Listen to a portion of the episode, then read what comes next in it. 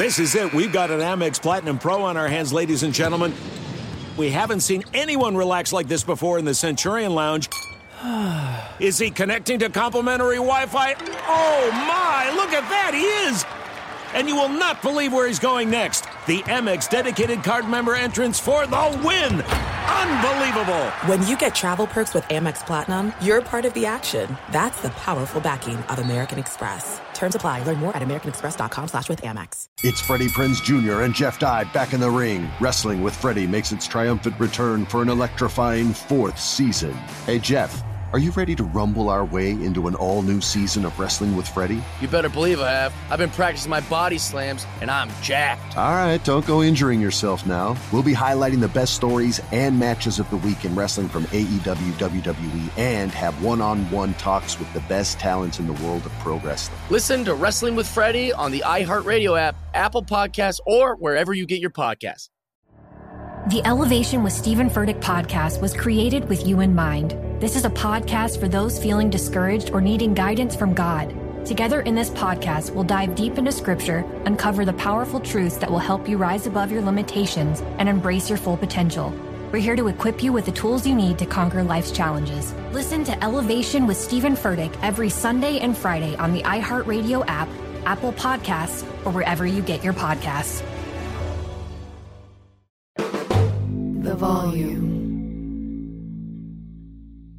Boxing with Chris Mannix is brought to you by FanDuel. It's never been easier to play fantasy on FanDuel. Whether you love basketball, golf, soccer, or any other fantasy sport, there is a contest for every fan. FanDuel, more ways to win. This is Boxing with Chris Mannix. Oh, somebody punch him in the face. Anthony Joshua is a composed and ferocious finisher. Watch this. Andy Ruiz is the heavyweight champion. Hosted by SI's Chris Mannix. That was my moment. Now, with interviews, analysis, and everything going on in the world of boxing. When you have talent, you are given another chance. Here's Chris Mannix.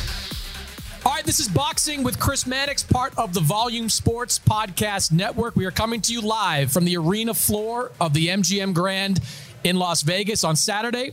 As most of you listening to this podcast know, this city will host the Manny Pacquiao Yordenis Ugas welterweight title fight. It will also be home to WWE SummerSlam, one of the WWE's marquee events, which will take place just down the road at Allegiant Stadium. If you can't make it, you can watch on Peacock with the broadcast beginning at 8 o'clock Eastern Time. So, when the idea of doing something here was first floated to me with members of the WWE universe, I was offered up some active wrestlers, and I respect those active wrestlers. I just don't know a lot about them. So I asked for some of the legends of boxing, and I'm pleased that two of them were able to stop by. The Million Dollar Man, Ted DiBiase, and Jimmy Mouth of the South Hart. Gentlemen, thank you both for being here. Pleasure Thanks for here. having us here. Thanks for you guys, Yeah, thank man. you. Thank you. See, Thank I you. knew you guys would be popular. I knew you'd be popular. Um, so I was a fan of both of you coming up. Watched uh, you as a wrestler, of course, Ted. You as a manager for many years, uh, Jimmy. And one of the questions I always have with with people like you is the origin stories of the name. And Ted, you have one of the great monikers in wrestling history, the Million Dollar Man, recognized worldwide. We were talking earlier about how there needs to be a million dollar man slot machine here at this casino of some kind. But everybody here would play uh, that slot. Tell me the story of how kind of the million dollar man came to be. Well, the concept, the the idea of the the general character was a Vince McMahon original. As a matter of fact, uh, some of the some of the guys have said that if, if Vince could be a character in his own show, that he would have been the Million Dollar Man.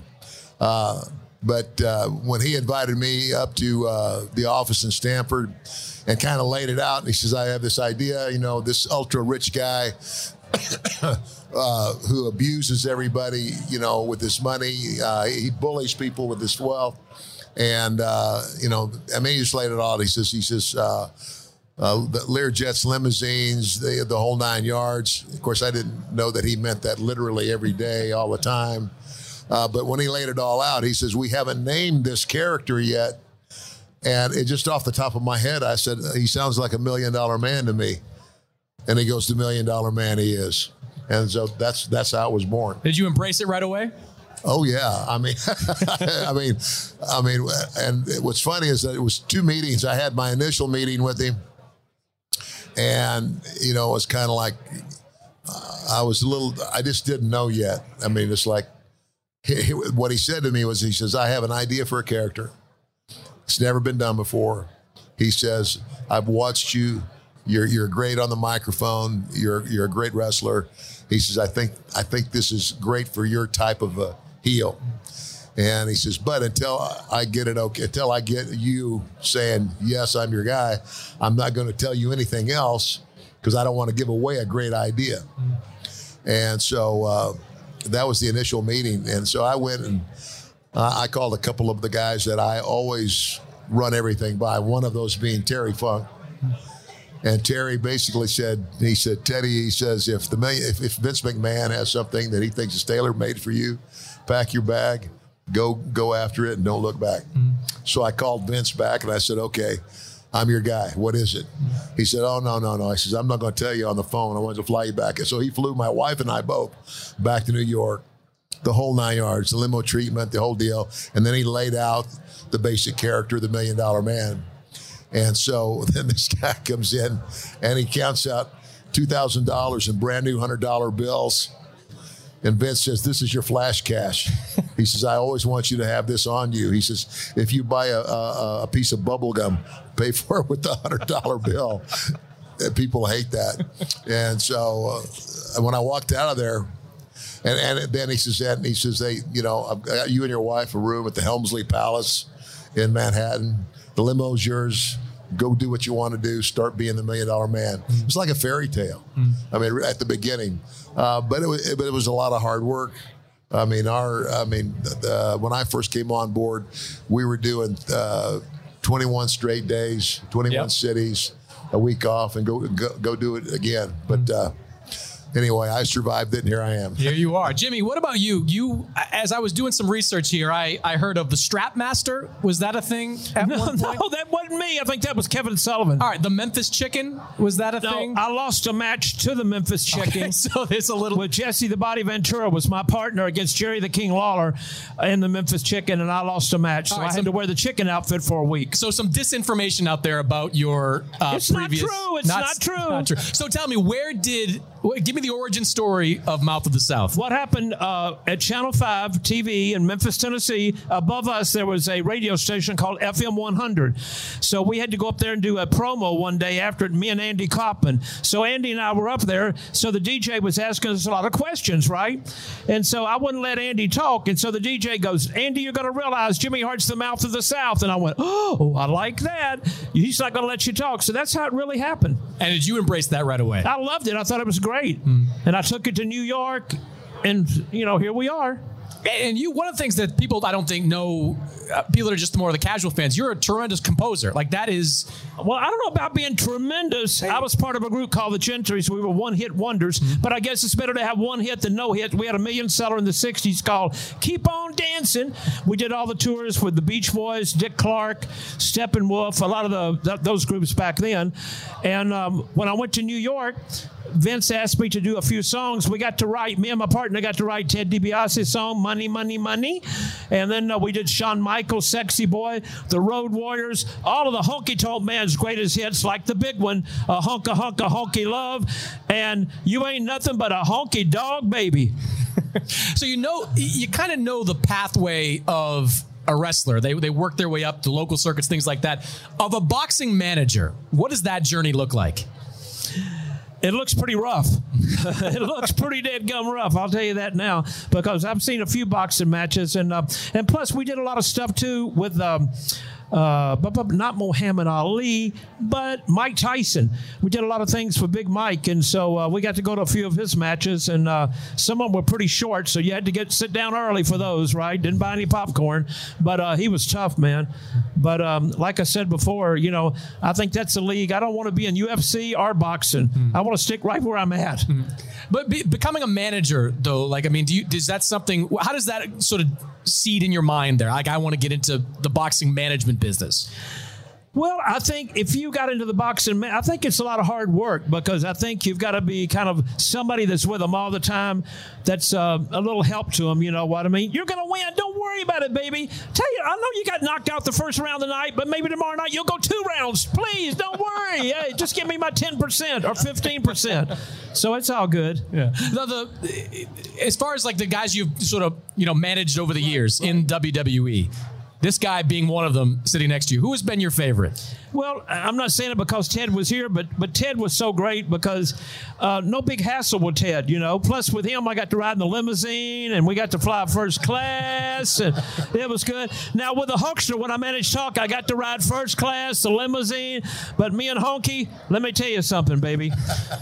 I love the Honky Tonk Man, but we didn't get no limousines. I'll tell you that right now. So, and definitely the Nasty Boys. None, none with the Nasty Boys, a Terry Funk, a Dory Funk, or or Adrian Adonis, a Dino. I'm name dropping right now, everybody I managed. Okay. Uh, King Kong Bundy. You know, we had so many of the great people that I was lucky to go to the ring with. There, oh yeah, there you go. Bobby, I had Bobby Eaton down in Memphis, Tennessee. They were part of the first family. Thanks for recognizing that. Thank you, darling. You know, Ted, when um, people think of wrestlers, they know who they are, they know their monikers, they also know their finishing moves. That's often how great wrestlers are identified, whether it's Stone Cold Steve Austin, The Rock, you know, you you associate that. The million dollar dream. Tell me where that came from. Well, it's actually uh, not, it's it's a, co- a common finisher. Hmm. Uh, who was it? Sergeant Slaughter yeah. used the same thing. What he, what did he what what Slaughter call his thing? Cobra Clutch is Cobra there Clutch. you go. Yeah. Thank you. Well, Thank the you. Cobra Clutch and the Million Dollar Dream are the, are the same hold. Hmm. It's just that I and I I chose that as a finisher because it's somebody that I could something I could do to anybody. Hmm. Now there's some finishers, you know, I go okay, you know, you're going to give them some big power move and then you get in the ring with a 350 pound guy and go, I don't think I can do that with him. But I could put the million dollar dream on anybody. Yeah. Yeah. Now, who's the biggest guy you had to put it on? Oh gosh. Uh, well, thank goodness I never had to try to put it on Andre. Andre was always my tag team partner. That's right. Probably Hulkster. Yeah. Yeah.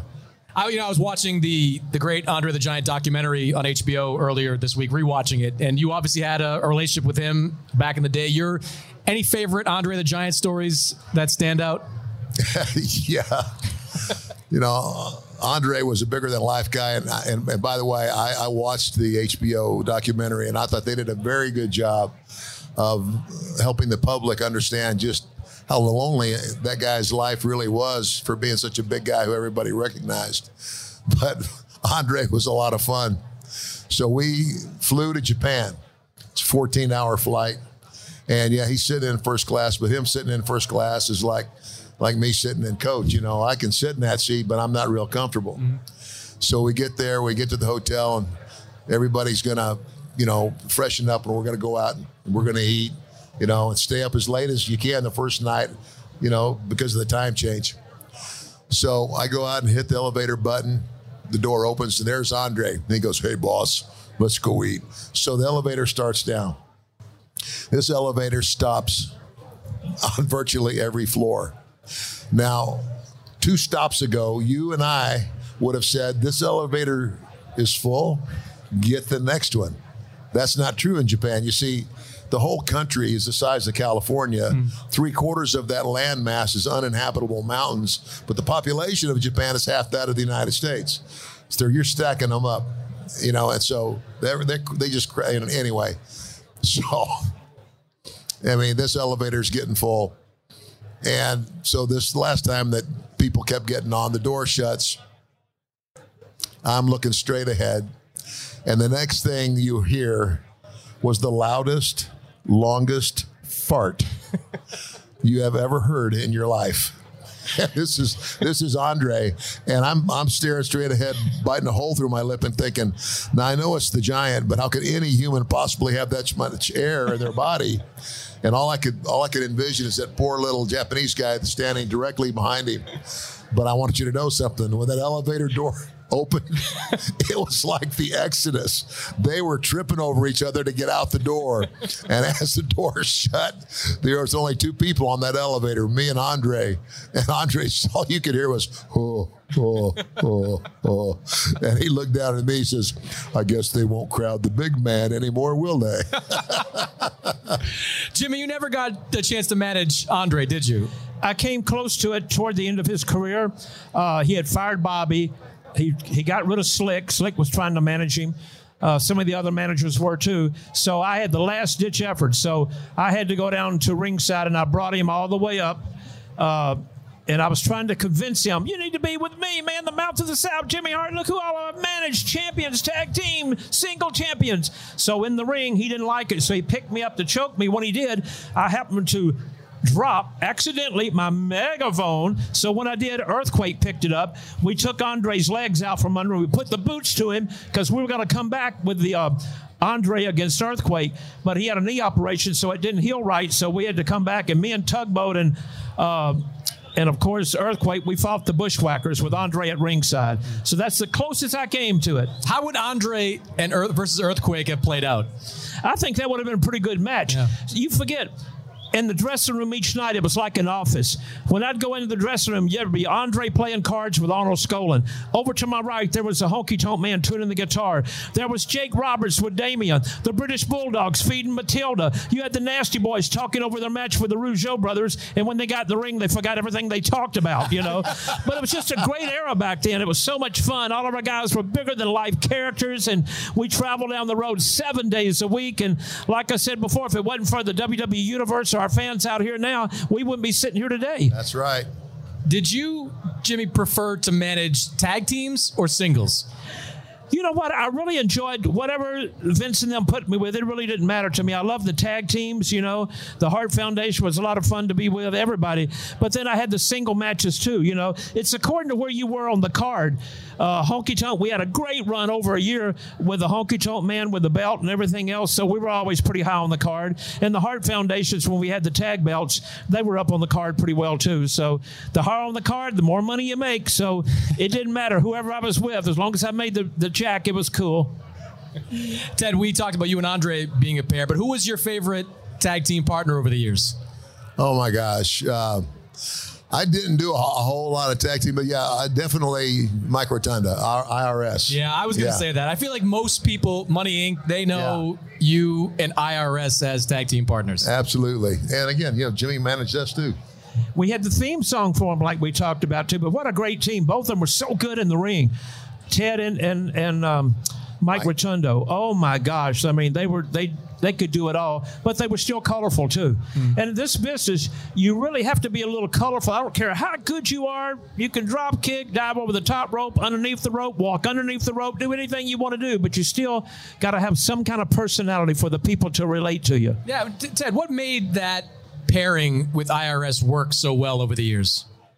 You know, it's hard to put a finger on it. I guess number one is just that you know uh, we had a mutual respect for each other, and I had I had seen a lot of Mike's work before we were tag team partners, and it was just one of those things that gelled. I mean, we both basically had the same. Um, you know, we had the same view of the psychology of what the wrestling business is, and so I think that's why we work so well together. Yeah, um, as, if I get this wrong, correct me. But in, in wrestling, there's babyface and there's heel, right? There's the good guy and the bad guy. What did you prefer being? Oh, I loved being the heel. Yeah. I loved being the heel because it was so it was so foreign to who I really am. It's funny. It's like if you if you talk to my wife, she's you know like we'll have people over and sit down and everything, and I'm usually one of the quietest people in in, in, in the room. I, I I listen a lot more than I talk, mm-hmm. you know, in, in my private life. So it's really funny when we we meet some new folks and. You know, they come by and they, they you know, they sit with us and everything, and they say, "So, what did you do for a living, Ted?" Well, I was a professional wrestler, and I said, "You know, I give them something to go home and watch." and they go they go see me as the million dollar man. Everybody's got a price for the million dollar man. and they're, they're, then they call me and they go, "Is that really you?" it's because it's just so different. So you enjoyed, you know, hearing the boos of the crowd every big event. Oh yeah, I mean that was my job. I mean, I, I, even now I have a lot of fans who will come up to get an autograph and they'll say. please don't be offended, Mr. DiBiase. But when I was a kid, I hated your guts, and I just start laughing. I go, "Thank you, thank you very much." That was my doing your job. That was That my means- job. Exor. That's it. And Jimmy, you you were never really the heel, were you, in your days? I mean, well, there was I- one turn maybe at the end. I mean, if I remember you mean that babyface? Yeah, babyface. Sorry. You know, yeah. Well, what happened is, matter of fact, I was managing Ted DiBiase and Irwin R. Schyster, and we were in New York, and all of a sudden they had a match against Brutus, and Brutus just came out did an interview going, I just came back from wrestling. I got plates in my face. My wife left me. My dog ran off. My cat died. The goldfish swam out of the thing. And somebody yelled out, You know why? Because you're a loser. And we went, Oh my God. we had to shoot the single, right? And so during the match, they took my megaphone and were going to smash Brutus's face in. But what did I do? Oh my gosh.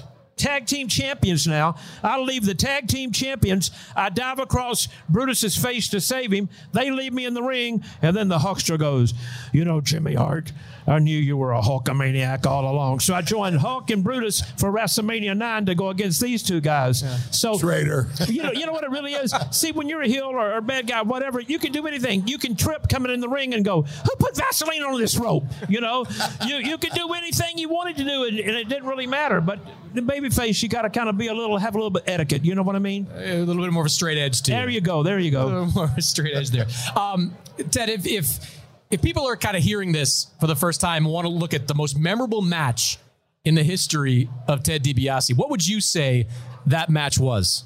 Oh my gosh! I mean, there's there's there's I get asked that question a lot, and there, there's there's so many. There, but I- okay, I'll, there's the, the highlight reel. I would say, um, my my uh, my first I, I main evented WrestleMania four, and that main event ended up being me and Macho Man Randy Savage. I thought I had a great match with Randy and many others after that. Um, a SummerSlam. Uh, you know, my, my favorite SummerSlam uh, match was uh, SummerSlam 92. And that was, uh, again, that's me and IRS against Hawk and Animal, the Road Warriors. Wait a minute. What about me? I was there too. Oh, yeah. By the way, Jimmy was there too. Thank you. Thank you. Thank you. What made those? I mean, what, Ah, what makes a, a when you what makes it special to you? Like, is it just how it plays out, the very end? I mean, what makes a, a great match?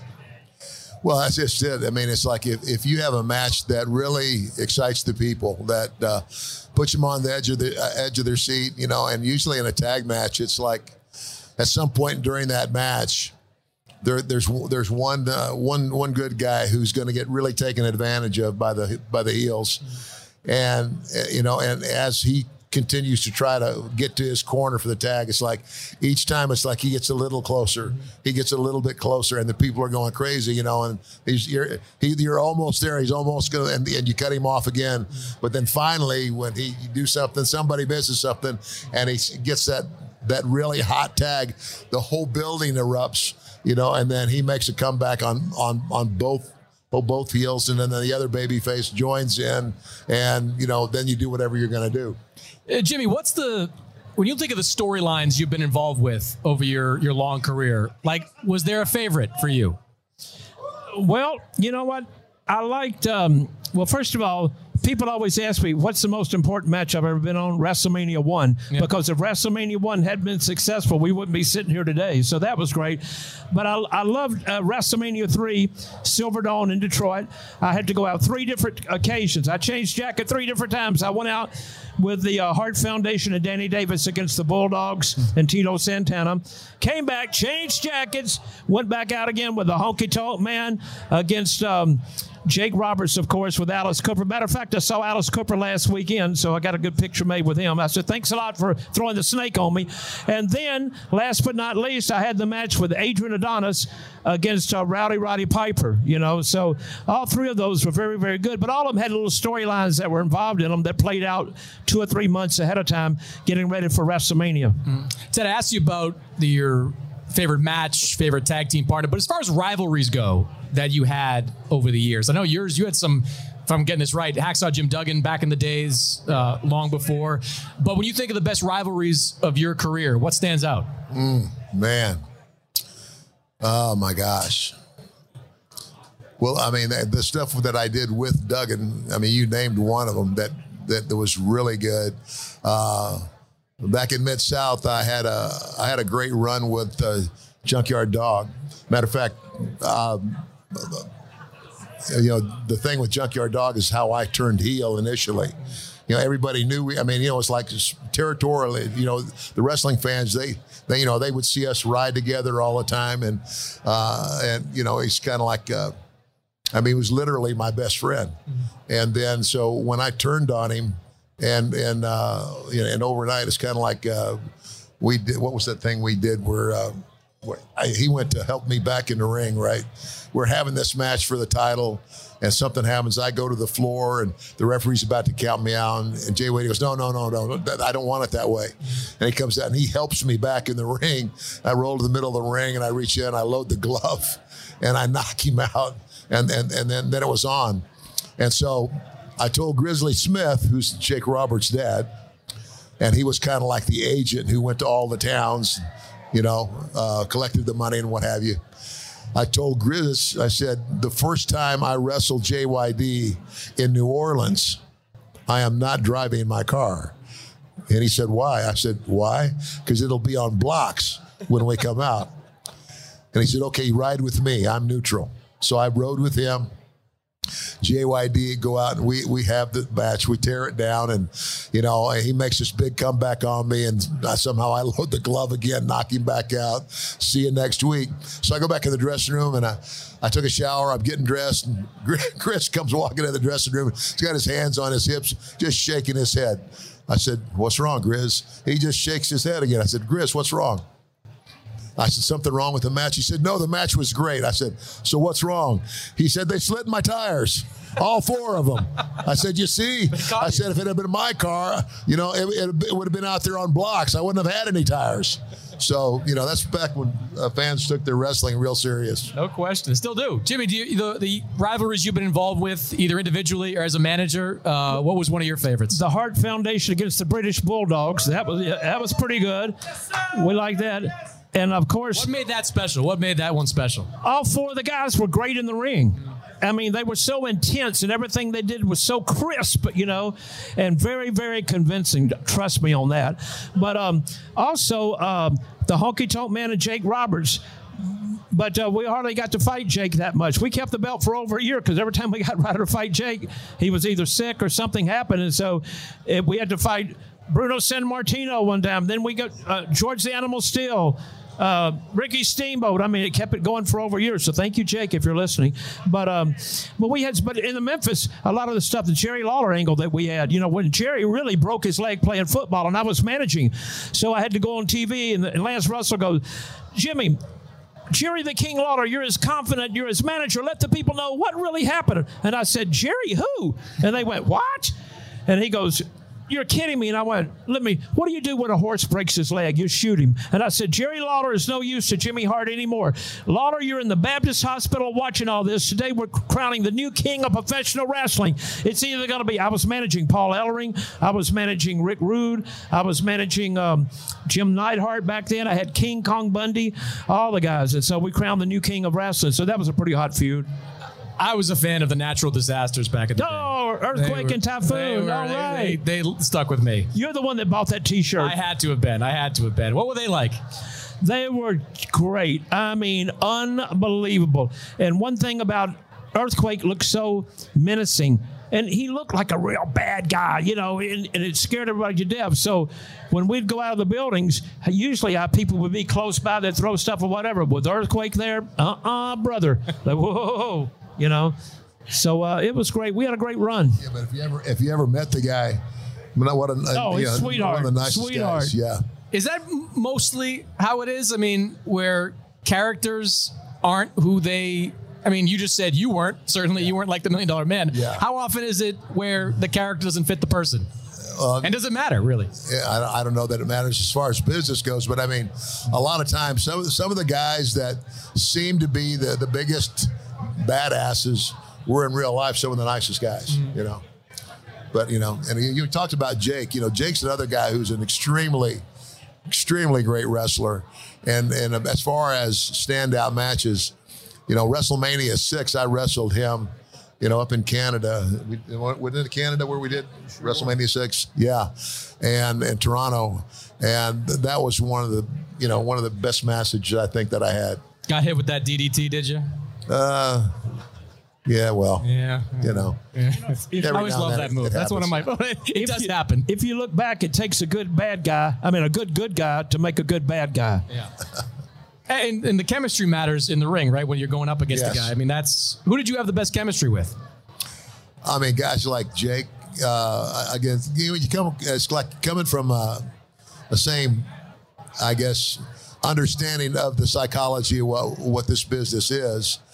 Helps. I mean, a lot of times, guys that, that are trained or, or came up like a lot, like a lot of the guys that I worked with, all worked under Bill Watts at one point. point, and Bill, in addition to being uh, a great promoter, you know, I mean, he wasn't the greatest wrestler, but in terms of the psychology, and he learned everything he learned from a guy named Eddie Graham.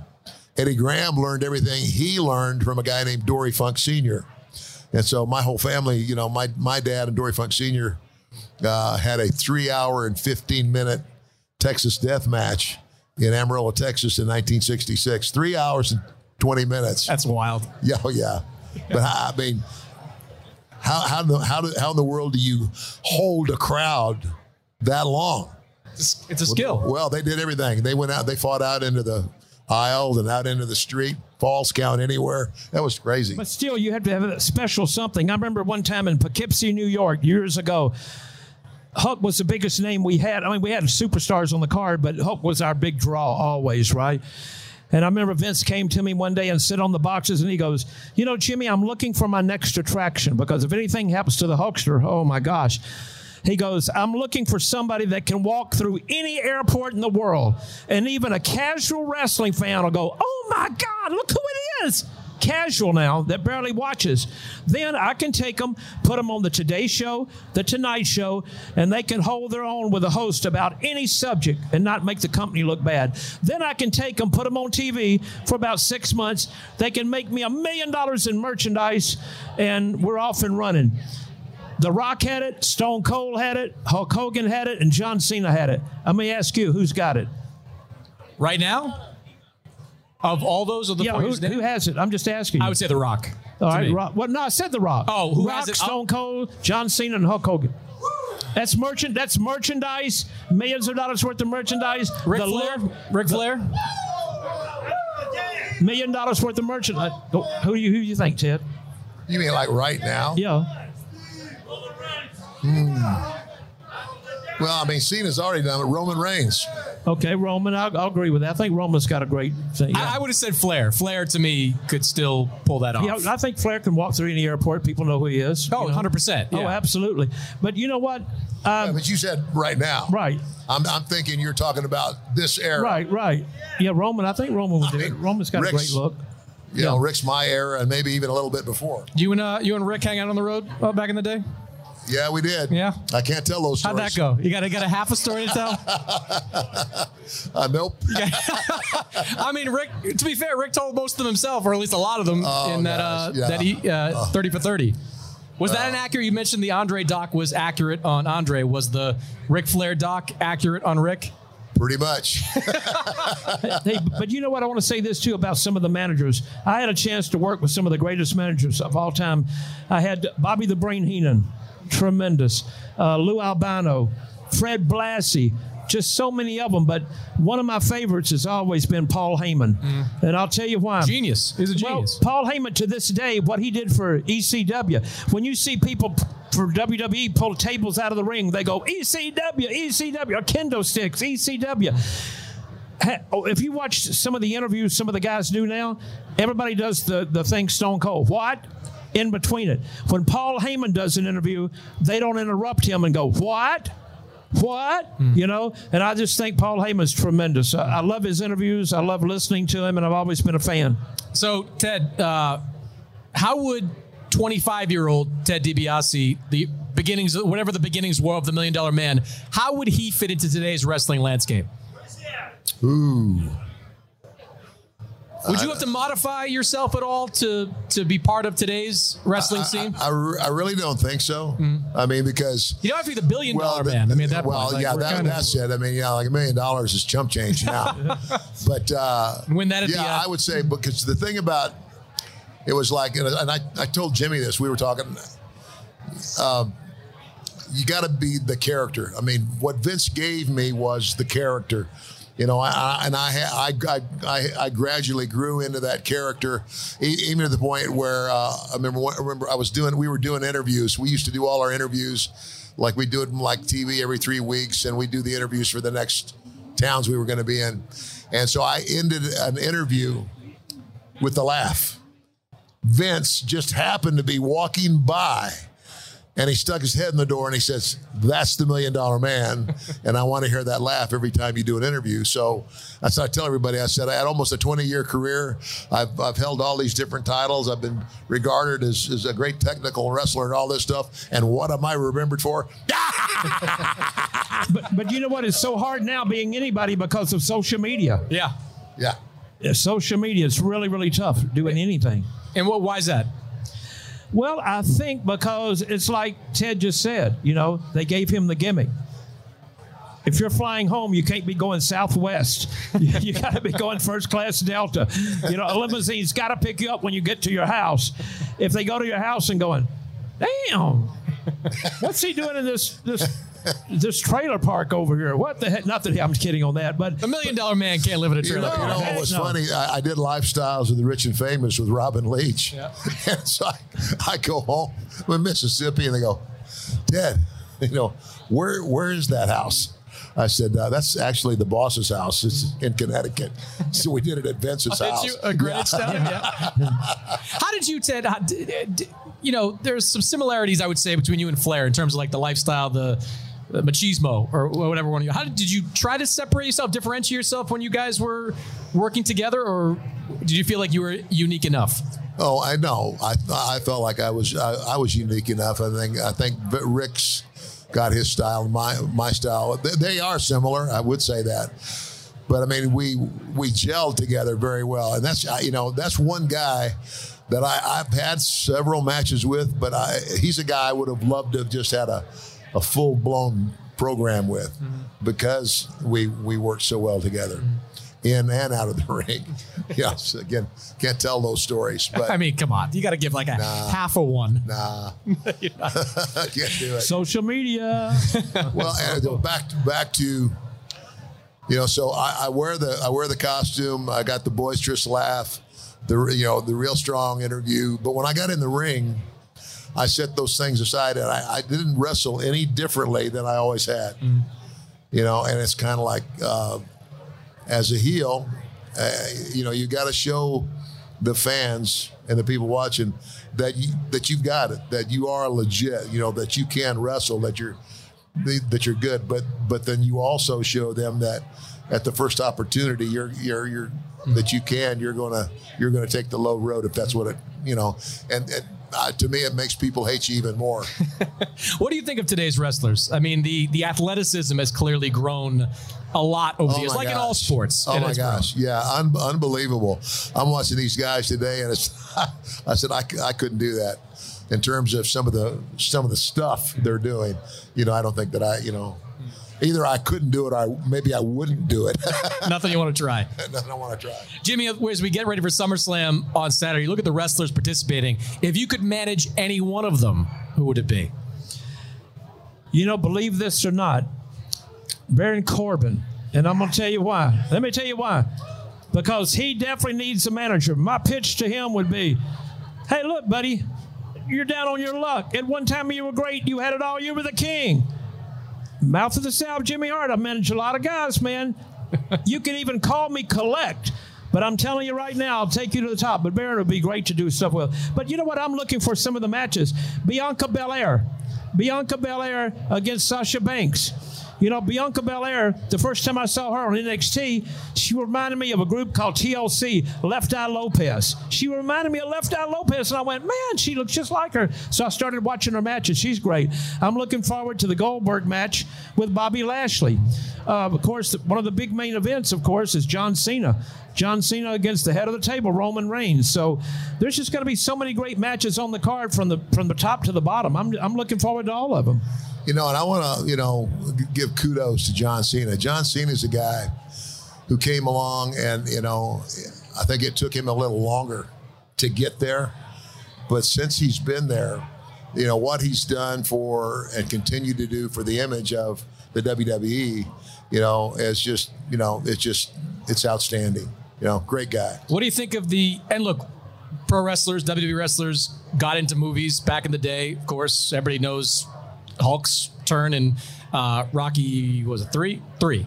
Um, nowadays, though, The Rock, huge star, maybe the biggest movie star Yeah. in the world right now. John Cena, just recently in the latest Fast movie, he's Yeah. climbing up the ranks. What do you think of that? I mean, is that something you feel like was should wish you would have available to you back in the day?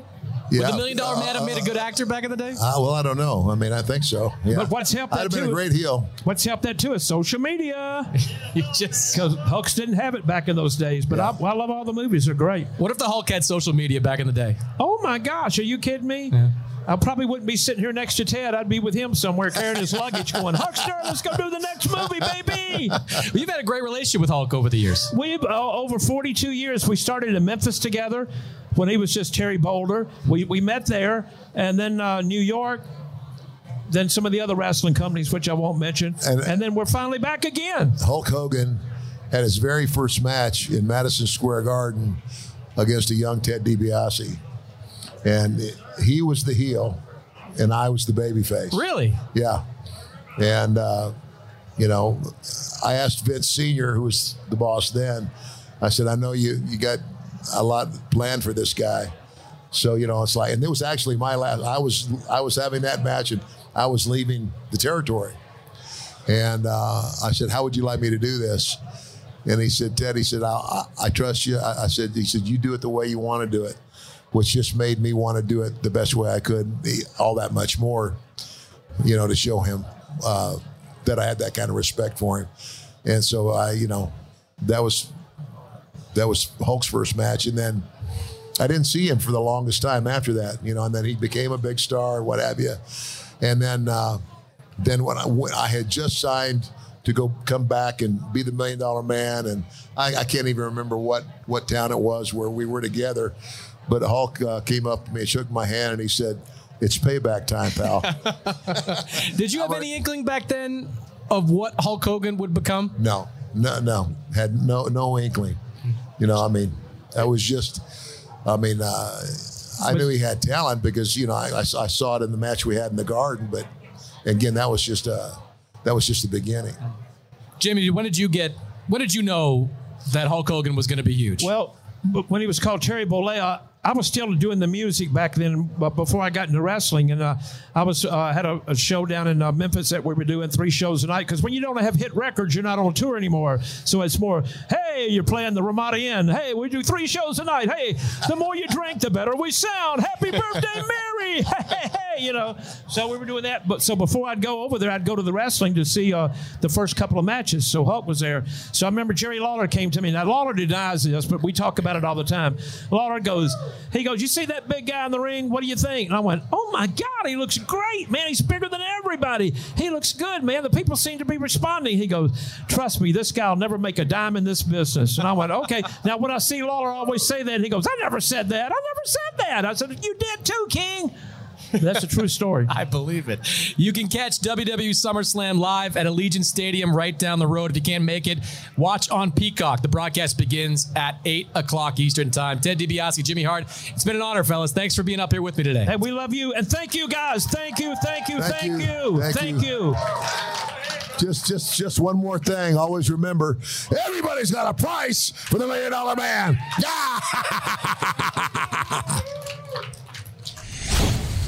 All right, we are live here at the MGM Grand in Las Vegas, the site, or at least the city Manny Pacquiao, Yordenis Ugas, that fight Saturday night. Also, SummerSlam on Saturday over at Allegiant Stadium. For the people here in the crowd that didn't hear me before, in about half an hour, Colin Cowherd will be here with Triple H. So you want to stick around for that.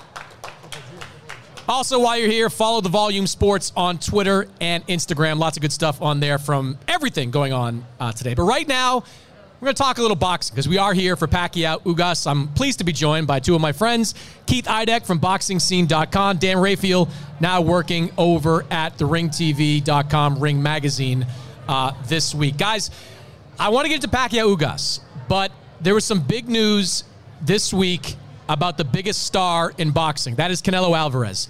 He has a deal, as he made official on social media, to face uh, Caleb Plant for the undisputed 168 pound championship.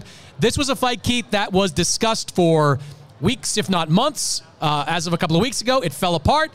Uh, Canelo moved off that September 18th date that he wanted here in Las Vegas. He moved up to November 6th and we have a fight. Uh, what do you know about how this came together over the last couple of days? Well, look, Canelo Alvarez had to make some concessions to get the fight that he ultimately wanted, and he did do that. You know, he he he wants to be the undisputed super middleweight champion of the world, and he has to fight Caleb Plant to do that. So he was going to have to give a little, and he did do that. And now here we are with this fight coming up November sixth. Dan, uh, any surprise that this fight was ultimately made? Not at all, because like Keith was saying, this was the fight that from the even before he fought Billy Joe Saunders, he said that when I beat him, I want Caleb Plant next because I want to be undisputed. So, as I made the comment, and I'm not the only one, when you when you limit your options and you give the other side that much leverage, if you know sometimes you have to give up something to get what you really want. So it fell apart. You know, they they tried to bluff their way to get what they wanted. It didn't work. They made the threat slash you know bluff that they would try to make a fight with Dimitri Bivol for his light heavyweight title, or maybe Bivol would come down. But ultimately, the fight that he wanted, that motivated him, that you know he's all about making history. He can't make history against Dimitri Bivol. He can make a lot of history against Caleb Plant. There's never been an undisputed super middleweight world champion in either the three belt era or the four belt era. He can become the first one to do it, and so can Caleb Plant, of course.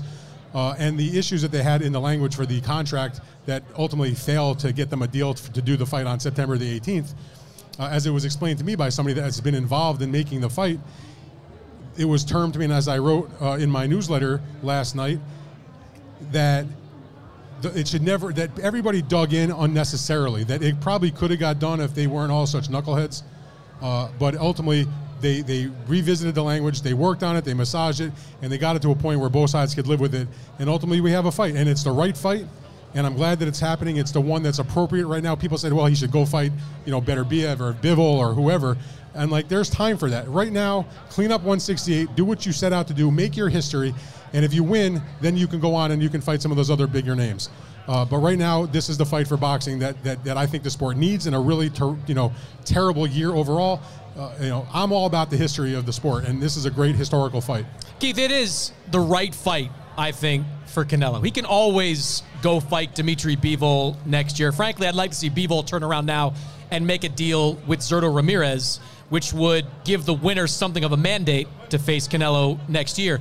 But Caleb Plant, you look at him on paper, he's undefeated. He's got a good amateur background. He's an excellent boxer, smart boxer, but he's never faced anyone even close to the level of Canelo Alvarez. Uh, how do you think he's got more than just a puncher's chance in a fight like this? Well, he's not a huge puncher for starters. Well, that eliminates the puncher's chance possibility then. But, okay, but it, look, he's a talented guy. He, he's athletic. He's a good boxer. Uh, his power is probably a little bit underrated, although he's not a huge puncher. But he's taking not a big step up in competition. He's taking a gargantuan step up in competition against arguably the best pound for pound fighter in the sport. And look, he, his track record over the past three years since he won the title, his resume is thin, I guess you would say, in those three fights nothing that he's done in those three title defenses has prepared him for what he'll encounter November 6th. But Caleb Plant knows that, and that's what he signed up for. Dan, what do you think? I agree with Keith. I mean, it is a quantum leap up. You know, you're talking about a guy that was fighting Mike Lee three fights ago. Now he's fighting the pound for pound king. And look, I've known Caleb Plant his whole career. I respect his ability. He was a good amateur. Uh, he's a hard worker as a pro. He's a good guy. Uh, I, I, think that even though he's fought maybe some opponents that aren't the greatest. You know, one of them was a mandatory, or actually, I think two of them were mandatories. Uh, I know that he wants to test himself against better opponents, and I I, re, I respect that and I like that. He's getting the opportunity because for as much as this fight is about the opportunity for Canelo Alvarez to make the history that he wants to make. There's another guy across the ring who can equally make the history if he wins. If he wins, he's the first undisputed champ. He changes he changes his life regardless because of the payday he gets for the uh, fight that coming in uh, in November. If he wins the fight, it's even going to be that much bigger you know, if there's a rematch or whatever he may do after that. Uh, the only problem I have is that when I think about the, the underdog status that he has, I find myself struggling to think about what, you know, it's like Keith said, he's not a puncher, so he doesn't really have a puncher's chance, particularly against a guy like Alvarez, who was considered in boxing to be one of the best chins in the sport. So I struggle to find anything in the arsenal of Caleb Plant where I could say that's the weapon that can beat Canelo Alvarez. In other words, Canelo does everything really well. He's a good puncher. He's got pretty good defense. He's got good feet. He's got good head movement. He can punch to the body. He punches to the head. He can use both hands. He mixes his punches up. He has new things in his arsenal all the time, as far as I can tell. And so, please, somebody tell me what's the weapon that Caleb Plant can use to win seven rounds. Yeah, I think it's going to be a big challenge for him because Canelo, in addition to all the things you said, one of the smartest boxers in the ring, even willing to give rounds away early on to set up what he's looking for ultimately at the end. I want to reach Keith for the low hanging fruit for a minute because I. He when, excels when the, at that. When the Plant fight seemingly fell apart a couple of weeks ago, I started to wonder are we going to maybe get Canelo against Gennady Golovkin for a third time? Because I think, in terms of mainstream appeal, that fight still has it. We, you know, boxing people deep in the weeds like we are may say Golovkin's 40 years old, Canelo's hitting his prime, he would destroy him. I think most people out there who follow boxing on a casual basis, maybe even some people in this crowd now, still want to see a third fight between Canelo and and Triple G. So, do do you feel like that has just is that gone forever? Like the idea of a third fight between those two? I don't think it's gone forever until Gennady Golovkin loses against someone else. Once he loses to someone else, and that will happen the longer he sticks around, then it loses all of its luster as opposed to some of its luster at this point. But look, I just want to say one thing related to what Dan said. He said, How is he going to win seven rounds against Canelo Alvarez?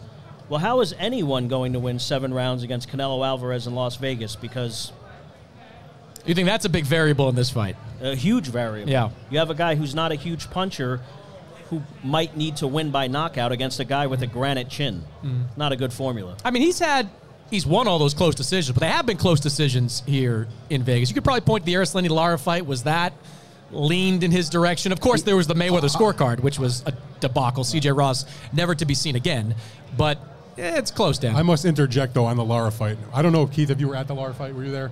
No. I was at the Lara fight, and I will go to my grave believing that Canelo Alvarez clearly won that fight. Erislandy Lara is a good boxer. He spent way too much of that fight literally running around the ring in a circle. I cannot give guys seven rounds running like All right, that. but I don't want to get off. I don't want to get off topic here because let me ask you then, Dan. Do you believe we will at some point see Canelo Golovkin three?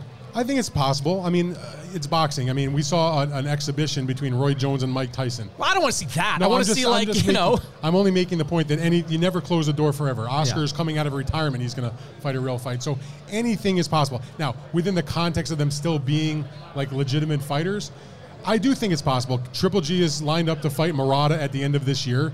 We know what Canelo's upcoming What is he doing, is by the way? be. Why are we doing this? Why is he taking another year off to fight Ryota Murata? I know there's a payday there attached It's to a, it. it's a but big what are we doing for here? He- Like, he, gets a chance to, you know, in his mind, it's important to try to unify the titles. Okay. what happened to the guy though, fellas? That like was fight anybody? Was fighting almost four times a year sometimes. What happened to that soured on the sport. Listen, I'll say this: he got rich. He did get rich. Guess that But here- happens a lot, I Here's the other thing about that, uh, Chris and Ke- uh, Keith.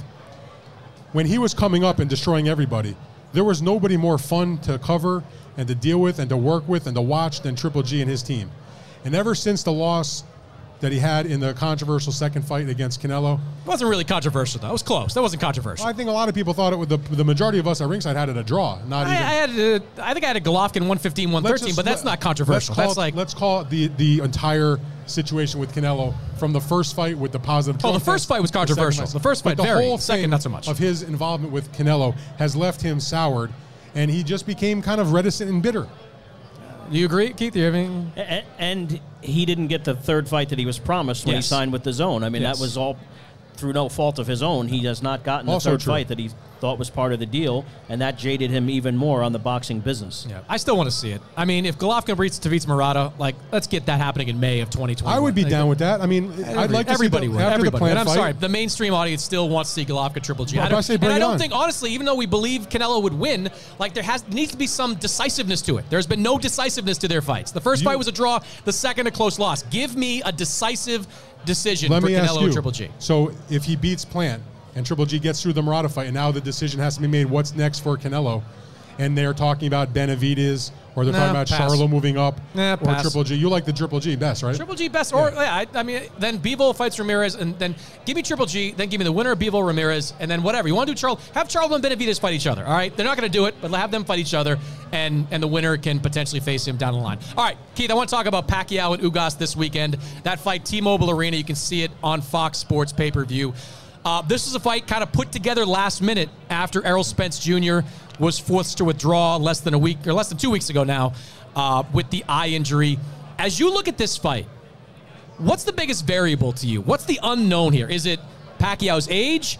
Is it Pacquiao's layoff? Is it that most people here probably couldn't recognize Yordenis Ugas if he walked by? Uh, his rather unheralded resume outside of was that too mean to Ugas right there? Well, was that okay? There are uh, posters of him all Oh, around. that's so true. maybe yeah, some more people might maybe if he recognize stood in front of the poster, you'd recognize Ugas. But what's the biggest unknown with you?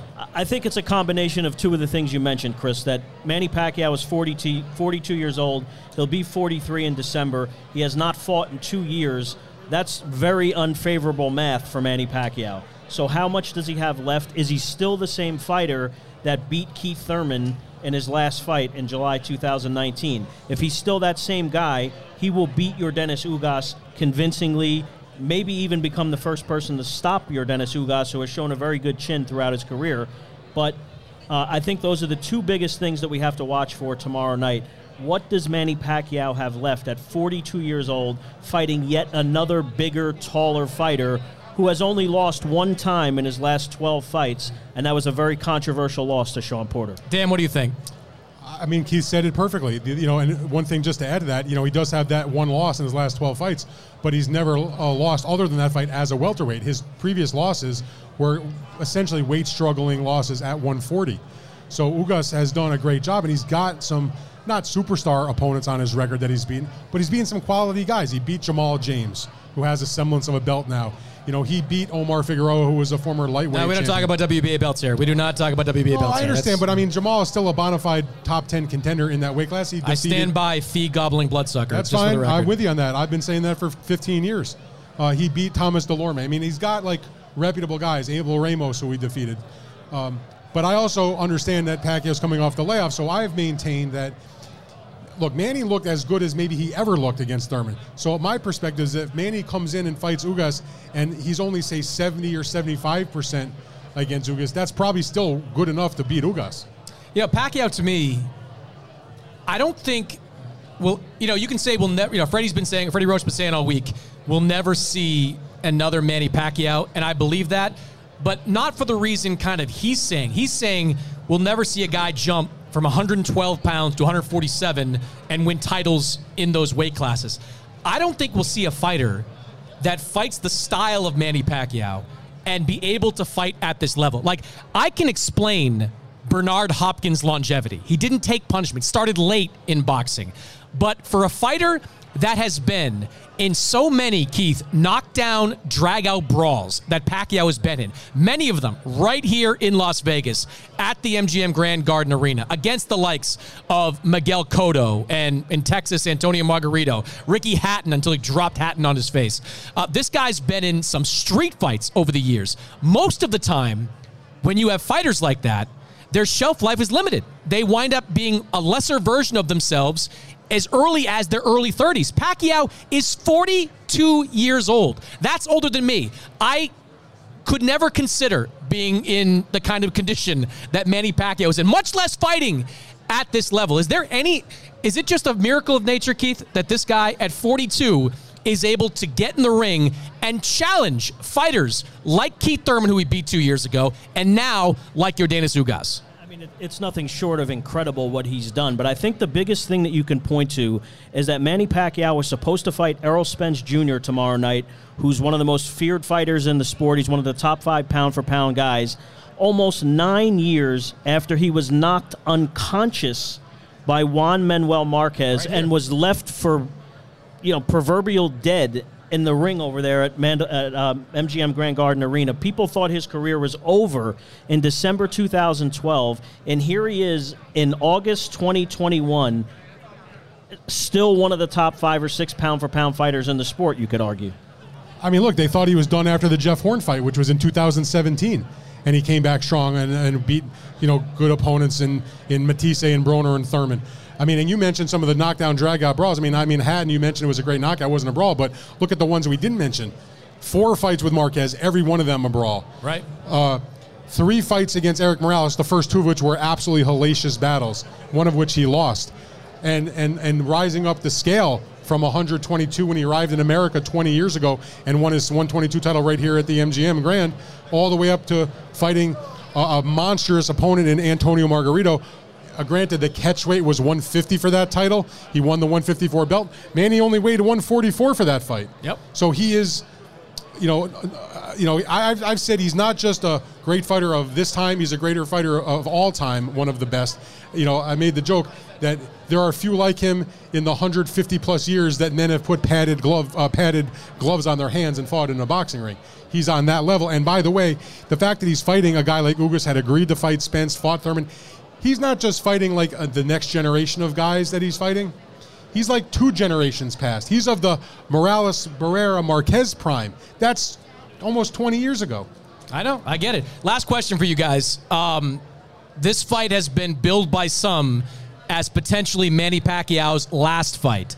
Uh, not necessarily because he is looking shot, but because he has grander aspirations. He intends, at least he says, to run for president of the Philippines, that election in the spring of 2022. If you run for office, chances are you can't spend your weeks in Los Angeles training at Wildcard uh, Boxing Club. And if you win the presidency, you are probably not going to be a professional boxer. So, Keith, do you think we're seeing the last fight of Manny Pacquiao's career? I don't think this will be the last fight of Manny Pacquiao's career. One, because I think he's going to win tomorrow night, and two, because as incredible, I mean, unfathomable of a story that it could be that a professional boxer could become the president of any nation, no matter how big or small. I don't think that he will become the next president of the Philippines. Now he might run, which You're might political reporter in the Philippines which, now. Which, Are you Rafe Bartholomew? Is that what? You, which which which might uh, take him away from the sport for an extended period of time. But I look, I'm no political expert, certainly in Filipino politics, but that's my job. I, I don't think he will become the president as incredible as it would be. And I think if he wins in style tomorrow night, as I expect him to do, that he will fight again at some point in 2022. Dan, you agree? I, I've, I sort of agree in that sense, but my the way the scenario I have looked at, and I was talking to Nick Giongco, who's a Filipino reporter that has covered Manny's entire career, knows him well, and I was sort of getting his viewpoint as it as it stands of sort of the public perception in the Philippines, just to sort of see if I was onto something. My perspective was, and he kind of agreed with me. He says, "Yeah, I could definitely see that happening." The Manny wins on on Saturday night against Ugas. Soon after, as he said to us on Wednesday, he's going to announce his decision of whether he's going to run in September. Most people think he'll say he's going to run. He'll run for the presidency. Like Keith said, he won't win the election's in May, and he'll decide to come back, and maybe we'll see him in the ring around next summer. You know, around a year after this fight, which is not an unusual uh, length of time out of the ring. And then maybe Spence is healed up and can fight again. Maybe Crawford is available. Those are the fights he said he wanted, uh, and that we do see ultimately Pacquiao back in the boxing ring. One other thing prize fighting, particularly at Manny Pacquiao's level, pays much, much better than even the most corrupt politics. I would I would probably agree with that. But the headline I took away is Idec Rafael Pacquiao can't win. That's what I hope the aggregators maybe uh, not the presidency, on. but certainly the fight against Ugas. Keith Idec, Dan Rafael, thanks for joining me up here, guys. Make sure you follow the Volume Sports on Twitter and Instagram at the Volume Sports. And uh, for the people in the crowd, when you come back, Colin Cowherd will be here, and Triple H will be here in the building.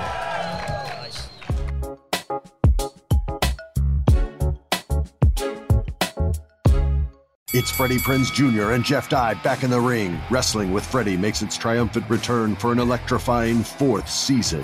Hey, Jeff. Are you ready to rumble our way into an all new season of Wrestling with Freddie? You better believe I have. I've been practicing my body slams, and I'm jacked. All right, don't go injuring yourself now. We'll be highlighting the best stories and matches of the week in wrestling from AEW, WWE, and have one on one talks with the best talents in the world of pro wrestling. Listen to Wrestling with Freddie on the iHeartRadio app, Apple Podcasts, or wherever you get your podcasts. The Elevation with Stephen Furtick podcast was created with you in mind. This is a podcast for those feeling discouraged or needing guidance from God. Together in this podcast, we'll dive deep into scripture, uncover the powerful truths that will help you rise above your limitations and embrace your full potential. We're here to equip you with the tools you need to conquer life's challenges. Listen to Elevation with Stephen Furtick every Sunday and Friday on the iHeartRadio app, Apple Podcasts, or wherever you get your podcasts. I'm Diosa. And I'm Mala. We are the creators of Locatora Radio, a radiophonic novela, which is a fancy way of saying a, a podcast. podcast. Welcome to Locatora Radio, Season 9. Love at first listen. We're older, we're wiser, and we're podcasting through a new decade of our lives. This season, we're falling in love with podcasting all over again and getting to the heart of our stories. We're going places we've never gone before, and we're bringing you along with us. With new segments, correspondence, and a brand new sound. Season 9 is kicking off with an intimate interview with Grammy Award winning singer songwriter Natalia Lafourcade. What's giving you hope right now? Well, when I see what music does to people, it gives me a lot of hope. If you liked Locatora before, you're going to love season 9. Subscribe to our show and you'll see why Locatora is your prima's favorite podcast. Listen to Locatora Radio as part of the My Cultura Podcast Network, available on the iHeartRadio app, Apple Podcasts, or wherever you get your podcasts.